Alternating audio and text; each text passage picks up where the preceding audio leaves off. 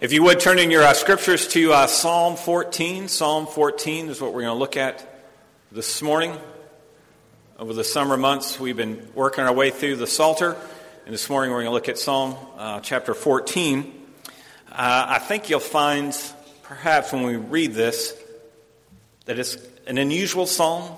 It's not a most of the psalm, many psalms you find are, you know, it's clear this is just praise to God. It's a, it's a prayer and praise to God, or it's thanksgiving or it's uh, confession or repentance, or it's some kind of lament or complaint.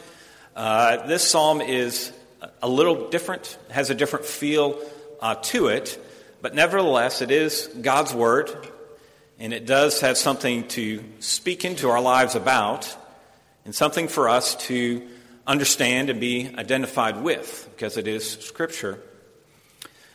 We have uh, two younger kids and uh, you think about kids, particularly younger, there's, or any, any child that you have, there's milestones in their lives. Birthdays are certainly a milestone. There's uh, maybe a graduation or some kind of achievement.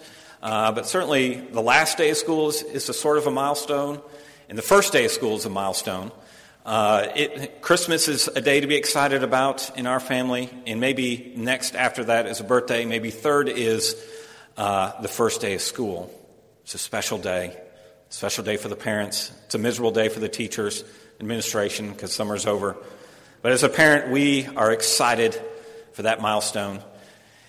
And I can remember a couple years dropping uh, our daughter Anna Kate off at school in uh, first day. First day, you've got all this junk that you got to bring in, particularly with the youngers, and uh, all the I mean, you've the, the, supplies that you have had to purchase.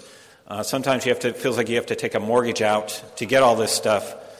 So we're carrying all this stuff in, park, walk in with her, and got these grocery bags full of stuff, and we go to her room and uh, find her place where all this exciting learning is going to happen, and we drop off all the supplies and stuff.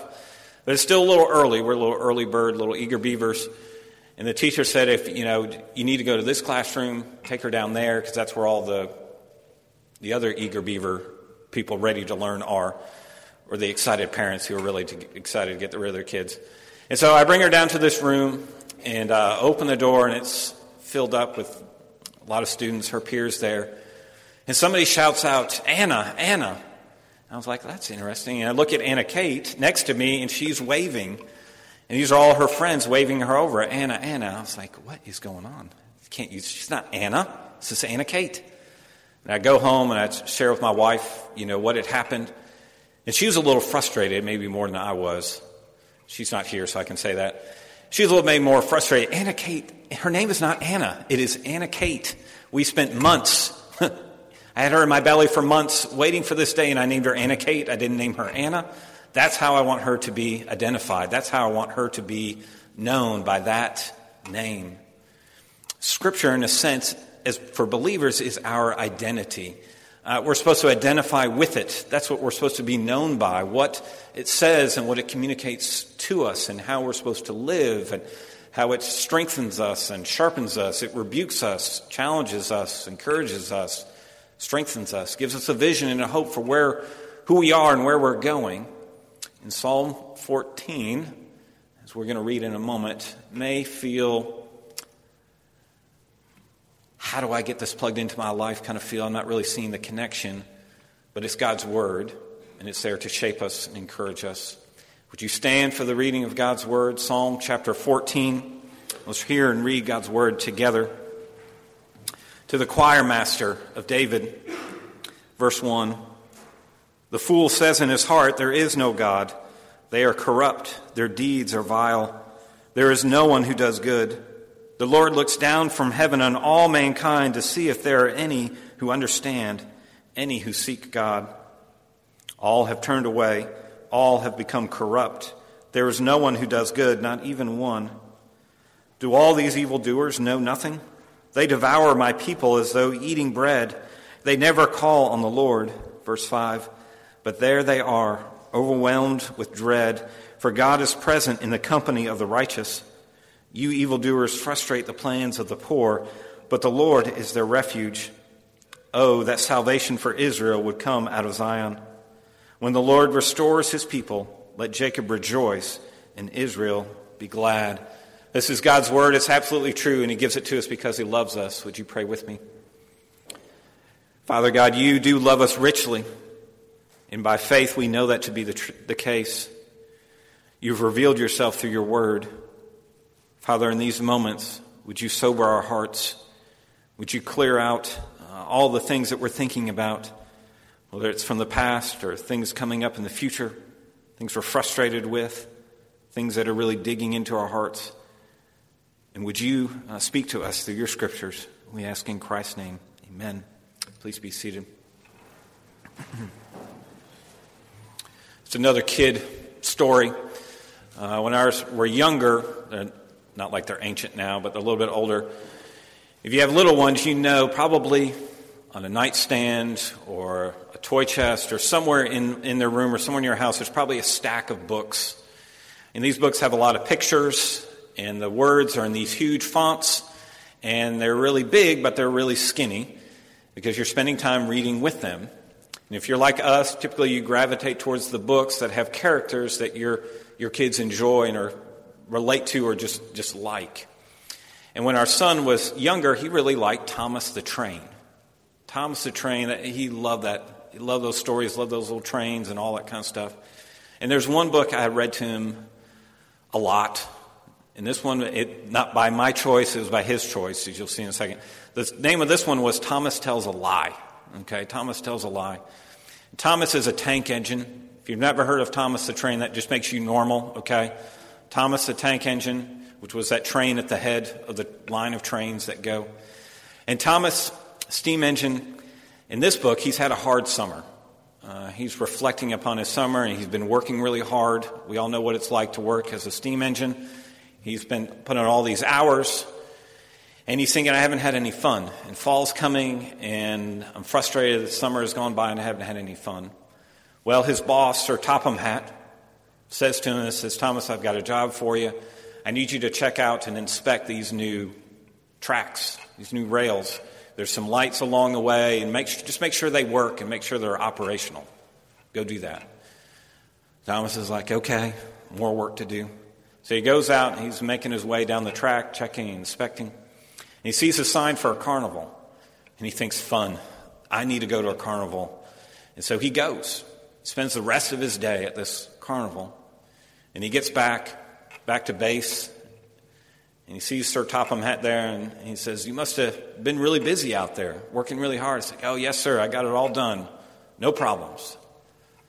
Time goes by, and his friend Percy, who's another train, he's got a bunch of mail that he has to deliver. And he goes out on these tracks, these new tracks that Thomas was supposed to inspect. And he hits this one bend at a certain speed and no light comes on telling him, alerting him to slow down because of what's going on, and he keeps trucking and he crashes. He flies off the rails and he crashes. And Thomas hears about what happened to his, his buddy Percy, and he's just heartbroken. Not only that he crashed, but he knows that it was his fault, that he lied about um, inspecting these tracks, and it's his fault that the light didn't work, and if he did his job, then Percy wouldn't have gotten hurt.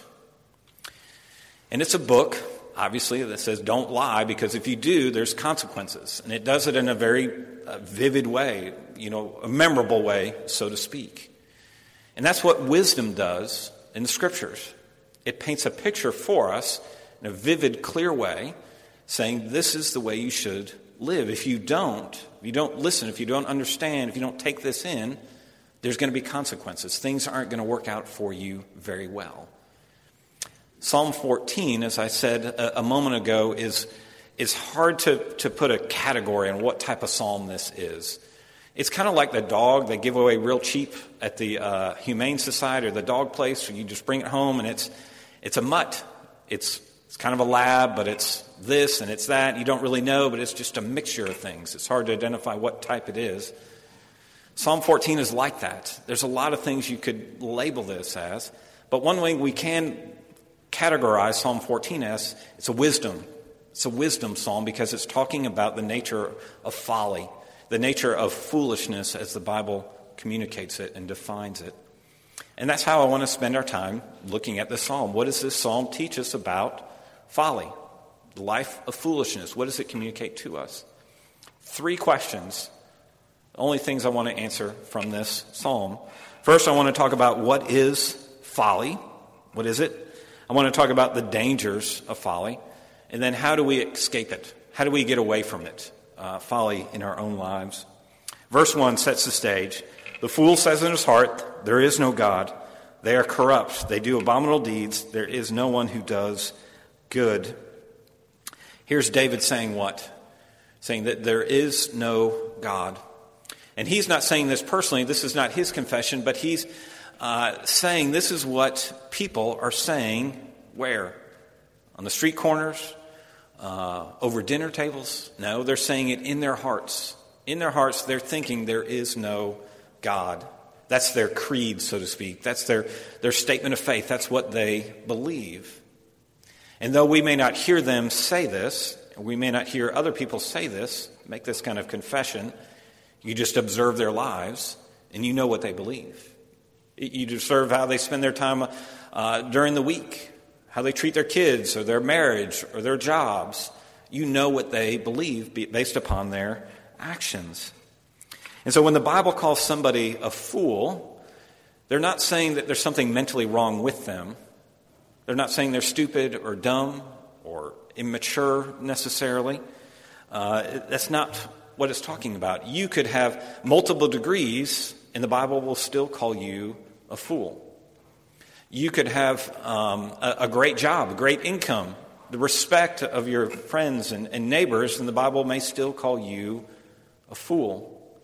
You may have a huge library, and the Bible will still call you a fool. Because when the Bible talks about the fool, he's not talking about somebody who's mentally doesn't have it all together or is defunct or deficient. The Bible is calling somebody a fool as the person who has failed to bring God into the equation of their lives. The fool is somebody who says, There is no God. I can live without him. It doesn't matter if he's there or not there. I can live my own life regardless. The fool is somebody who doesn't factor God into their lives, into their creed, so to speak, into their values, into their beliefs. That's what the Bible calls a fool. A brief Bible survey. Go back in your minds to Genesis 3, probably maybe the, the first instance of foolishness. The first place we see somebody not factoring God into their lives. And there's Eve, and she's approached by this individual. And this person says to her, he says, You know what? I know God said this to you, not to take from this tree and not to do this or that, but do you think you really had your best interest in mind? Do you think that's really, you should really listen to that? And of course, Eve in that moment and Adam following suit says, You know what? You're right. I don't need to factor God into my life. He doesn't need to be my ultimate authority and they disobey and they're moved out of the garden. And we're, what we see today is a result of that. Maybe the height of folly you can make a case for was at the end of the Gospels, where Jesus is standing before this crowd and this uh, political leader standing next to him, and, and he's asking them, What do you want me to do with this man who's innocent? I have no charges against him. And they cry out, What? Crucify, crucify him. We don't want him. We don't want him a part of our lives. We're not going to factor who he is, his beliefs, his sayings, his promises, his works. That's not going to be who we are. Maybe you heard the word folly, and your mind went to the book of Proverbs, that book that's devoted to wisdom, to giving us the skills and the art of how we should live the Christian life. verse in chapter 18 it says, A fool takes no pleasure in understanding, but only in expressing his opinion. The fool is somebody that says, It's all about me. I don't need to listen to anybody else. I know enough, I have enough wisdom, I have enough insight to make this decision, or respond like this, or to live like that. That's the fool. If that's the fool, what's the big deal? What's the big deal about living a foolish life? Why is that so dangerous? Sometimes you may hear somebody express what they believe in the form of a denial. Sometimes you may hear somebody say, you know what, I don't believe in God. And they make this, this negative or this denial. It's kind of a, a confession of what they don't believe. And you think, man, this feels maybe pretty intimidating because they're saying that and they're so clear about it. They've probably thought through that really long and hard. They have all these reasons as to why not to believe. I don't know if I could talk to them about the faith. I don't know if I could talk to them about God because they're probably just going to out argue me. Maybe. Maybe they have a, a reasoned, well thought through reason why they don't believe in God, why they don't believe in Scripture or Christ, so on and so forth. But maybe not. Maybe the reason they're making this denial is just because they fear something or because they're prejudiced towards something. Maybe their, their denial, their motivation for their denial is more rooted in their emotions and their experiences as opposed to thought through reasoning arguments of why not to believe. Paul expresses it like this. He talks about the fool like this in Romans 1, which is probably a good commentary on um, a psalm like Psalm 14. For what can be known about God is plain to them because God has shown it to them. For his invisible attributes, namely his eternal power and divine nature, have been clearly perceived ever since the creation of the world in the things that have been made. So they are without excuse. For although they knew God, they did not honor him as God or give thanks to him, but they came futile in their thinking, and their foolish hearts were darkened. Claiming to be wise, they became fools and exchanged the glory of the immortal God for images resembling mortal man and birds and animals and creeping things. This is Paul saying what? This is Paul defining what a fool is, in a sense. The fool, or individuals, everybody's been exposed to creation. They can look around and see that there, there must be something else that has done this. And they've looked at that and they've denied it in some shape or form. They've, they've pushed against that. They're not going to factor that fully into how they live their lives. And you think to yourself, well, how could somebody deny that? How could somebody look uh, objectively, if that's even possible, at the world around us, nature, creation, everything that's out there, and think, you know what, there's nothing there that's created this. There's no other person, there's no higher authority, there's nothing supernatural that has done this. And so, because of that, I can live my own life how I want to. Maybe you hear that and you think, how could somebody believe that? How could somebody just look and, come to that conclusion? Well, here's one way I've heard it uh, kind of explained or, or argued. If you have uh, creation, or if you've got the world and you look at it and you say, all this, there's all this beauty, there's all this uh, skill in design, either making the body or you go out west and you see the incredible landscapes that are out there. You take all that in and say, I don't think it was God. I don't think that it was a God or something supernatural that did that. And you think if it wasn't that, then you have to think, what? How did it all come about? You'd have to say, well, maybe it was some kind of chance. It was chance that provided that in some shape or form, however you want to explain that. Now, let's say you hear on the news tonight that a print factory exploded. So, all this ink and paper thrown up into the air after this explosion. And as a result of that explosion, Hamlet was created.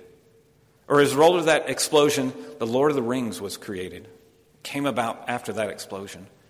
Or that explosion happened and this great piece of art, the Mona Lisa, was created because of that explosion. That's how it happened. And you would think something like that is very improbable.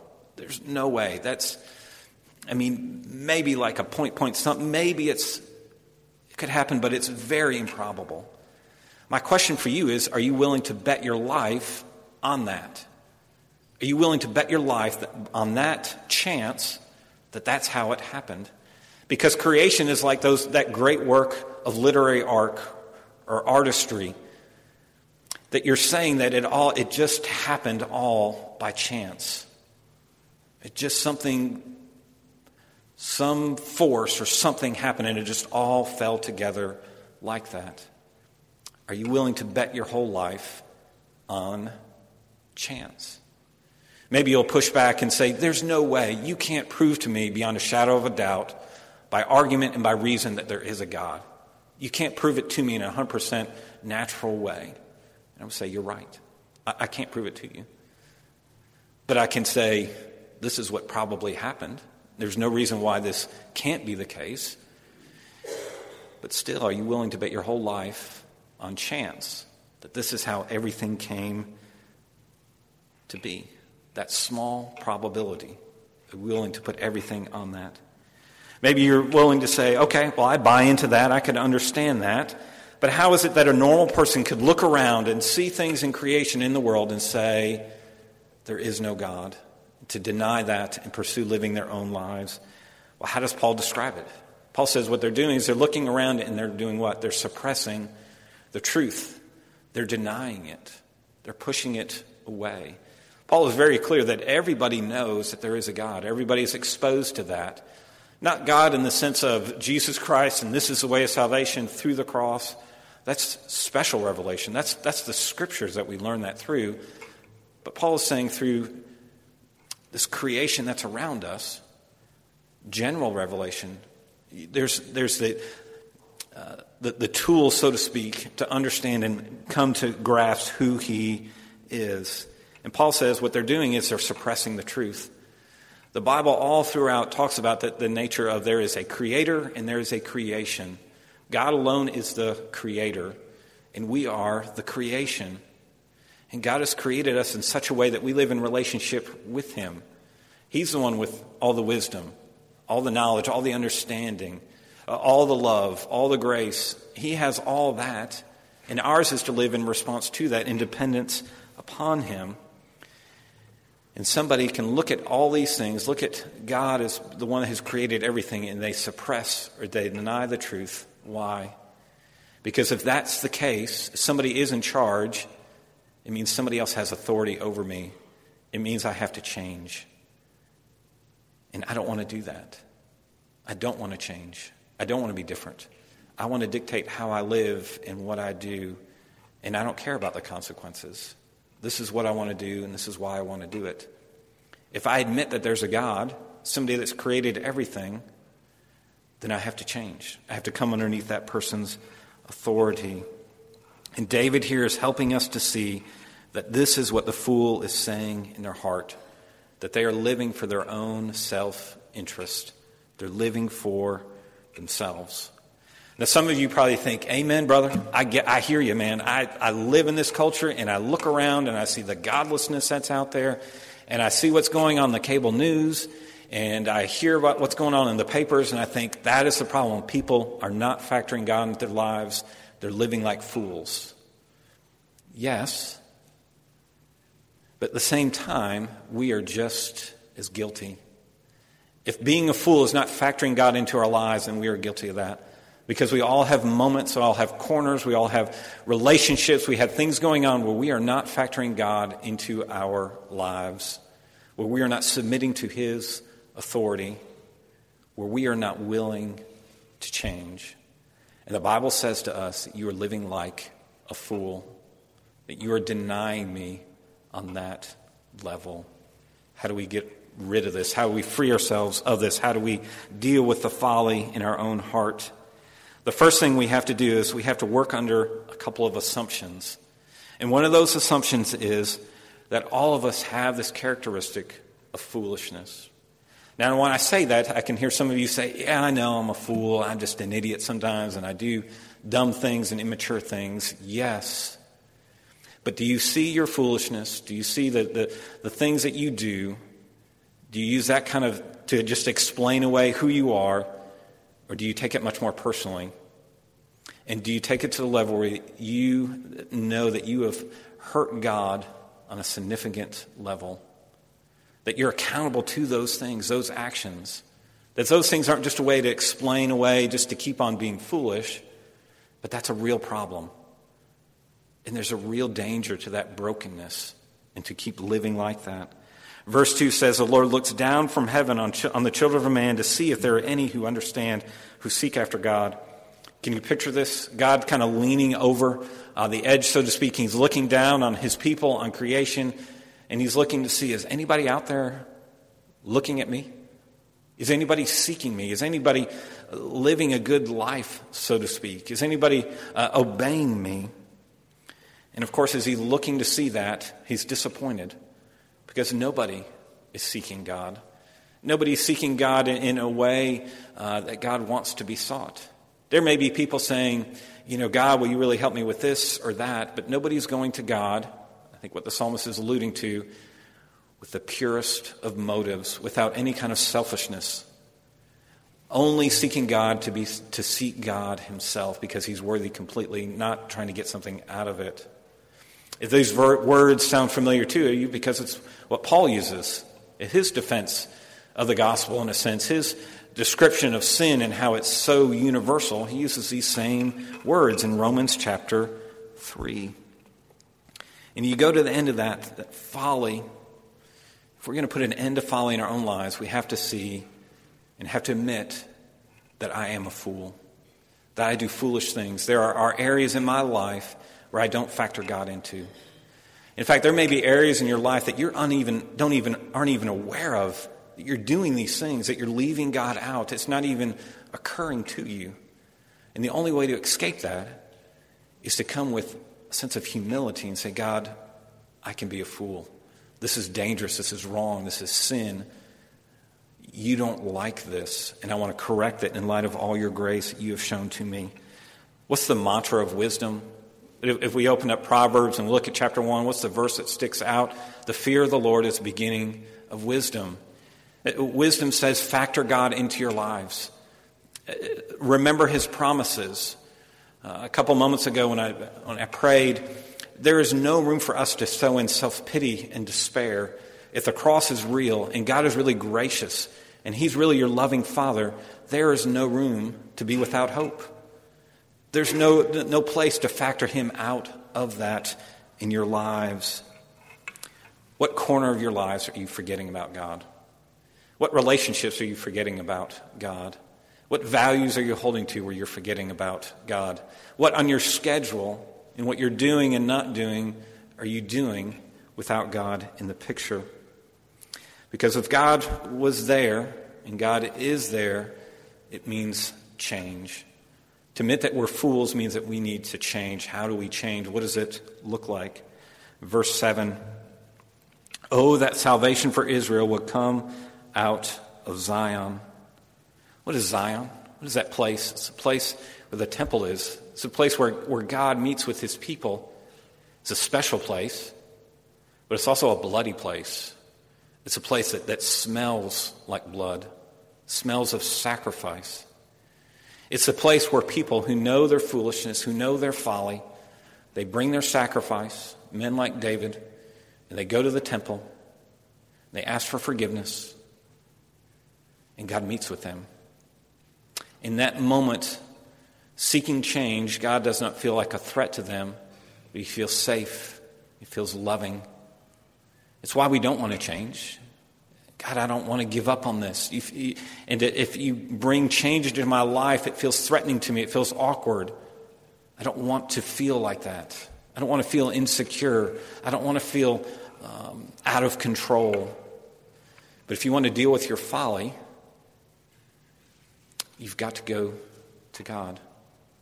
We do the same thing that, that David did in the Old Testament, except it's in a different environment. We don't go to the temple, we don't bring a, a sacrifice with us, but we go to the cross. We go to Jesus himself. We say, Jesus, you are that sacrifice for me in my place, for my folly. How did Jesus die? He died as a fool in everybody's eyes, in that weakness, that giving up that being crucified, that moment of, of humility, he died as a fool for people like us who are fools. It's, it's the bridge for us to move past living for ourselves, but we move towards God, and He's not a threat to us. He's forgiven us, it's all taken care of. He offers us grace and love, and He invites us to Himself so that we can change, so that we can be different, so that we can bring Him glory and honor. He's been that gracious to us. Are you willing to bring your folly to Him? Will you pray with me?